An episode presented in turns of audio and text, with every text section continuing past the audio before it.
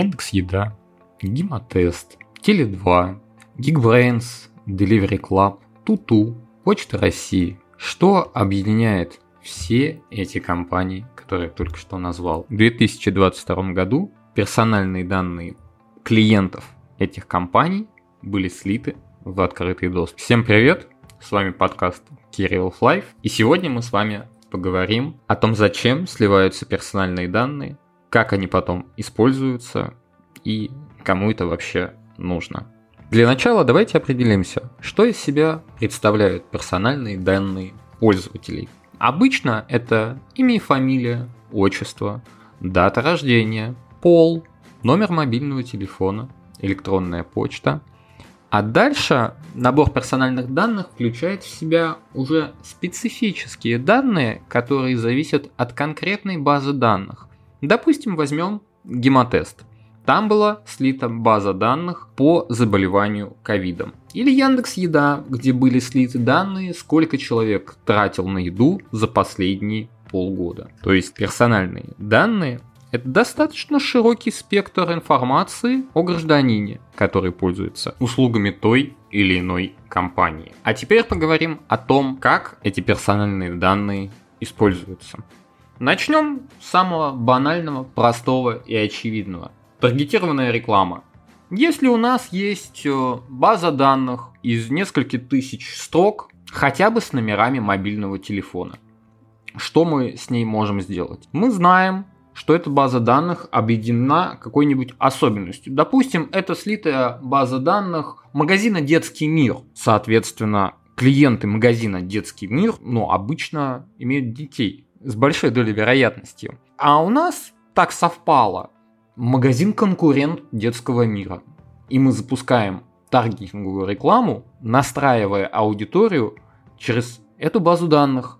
Мы скармливаем в социальной сети базу данных номеров мобильных телефонов, и социальная сеть сопоставляет номера мобильных телефонов с аккаунтами пользователей. После того, как социальная сеть сопоставила номера телефонов с аккаунтами, мы говорим, что мы хотим показывать рекламу людям похожим на тех людей, которые есть в нашей базе данных. Тем самым находя еще больше людей, которые идеально подходят под те параметры пользователя, которые нам нужны.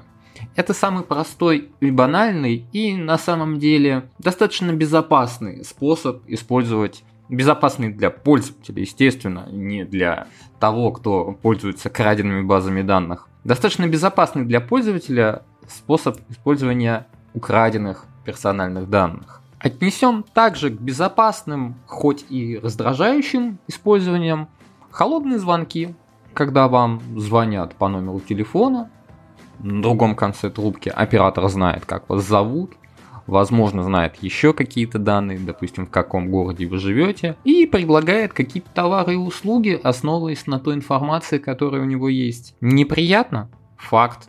Но, к счастью, не настолько опасно, как другие способы использования персональных данных. В основном своем персональные данные используются мошенниками для отъема у населения денег. Как говаривал Остап Бендер, я знаю 400 относительно честных способов отъема денег у граждан. Так вот, здесь, наверное, цифра будет сопоставимая, но все из этих способов нечестные и незаконные. Давайте поговорим о них подробнее, чтобы понимать, с чем вы можете столкнуться и как себя обезопасить. Начнем с простых вещей. Допустим, у компании А были украдены персональные данные пользователей, а вы являетесь клиентом компании А. Для начала зайдите в свой личный кабинет, смените пароль, в идеале смените номер телефона, который привязан к личному кабинету этой компании. Таким образом будете знать, если вам случайно наберут из компании А по старому номеру телефона или на старый номер телефона придет подтверждение смены пароля, вы поймете, что это мошенники вам позвонили или мошенники пытаются взломать ваш личный кабинет. Добавлю еще немного о сетевой безопасности. Номера телефонов, электронные почты и какие-то стандартные пароли утекают в общий доступ, ну, относительно общий доступ очень и очень часто. Поэтому для ваших социальных сетей, для ваших электронных почт и каких-то других важных аккаунтов я настоятельно рекомендую менять пароли хотя бы раз в год. Ну вот хотя бы раз в год. В идеале это делать раз в полгода. Такая нехитрая операция в разы повысит шанс того, что аккаунт вашей любимой социальной сети не угонят. И, конечно, я рекомендую на любые аккаунты подключать двухэтапную верификацию, то есть когда вы вводите пароль, а потом подтверждаете вот этого пароля дополнительным паролем из смс или push-уведомления. Продолжим говорить о том, как могут использоваться персональные данные, которые слиты из каких-либо компаний, нам во вред. Это могут быть звонки якобы от банков, это могут быть смс сообщения в мессенджерах или социалках, звонки от якобы ваших родственников. Это может быть практически все что угодно. Как же от этого защититься? Всегда берите инициативу в свои руки. Если вам позвонили из банка, ну а вы не уверены, что это банк, положите трубку и позвоните в банк сами. Если вам пришла смс от э, какого-то друга, и вы не уверены, а это ли он пишет, Позвоните или напишите ему самостоятельно, или спросите какой-то факт, который знает только этот человек. Мы, к сожалению, не можем защититься от того, что наши персональные данные будут слиты и использованы против нас. Но мы можем сделать так, чтобы это не причинило нам вреда. Я периодически читаю статьи, что старайтесь оставлять минимальный цифровой след в интернете – не вводите свои персональные данные где попало. Ну, с этим я соглашусь, но тех данных, которые вы ввели в социальных сетях, уже достаточно. При оформлении карты скидок в той же самой пятерочке от нас уже требуют номер телефона, имя, возраст, пол. Соответственно, какие-то стандартные вещи о вас уже давным-давно известны.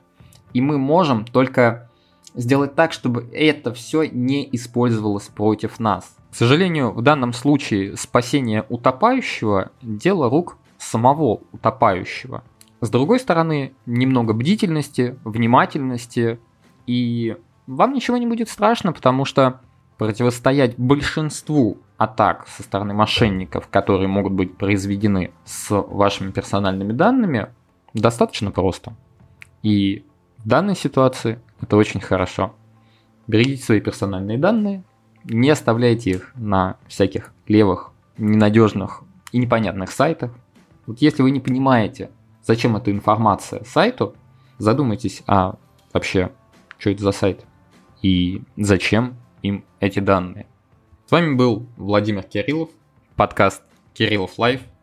Подписывайтесь на подкаст в стримингах, подписывайтесь на Бусти. На Бусти выйдет чуть более расширенная версия этого подкаста без цензуры.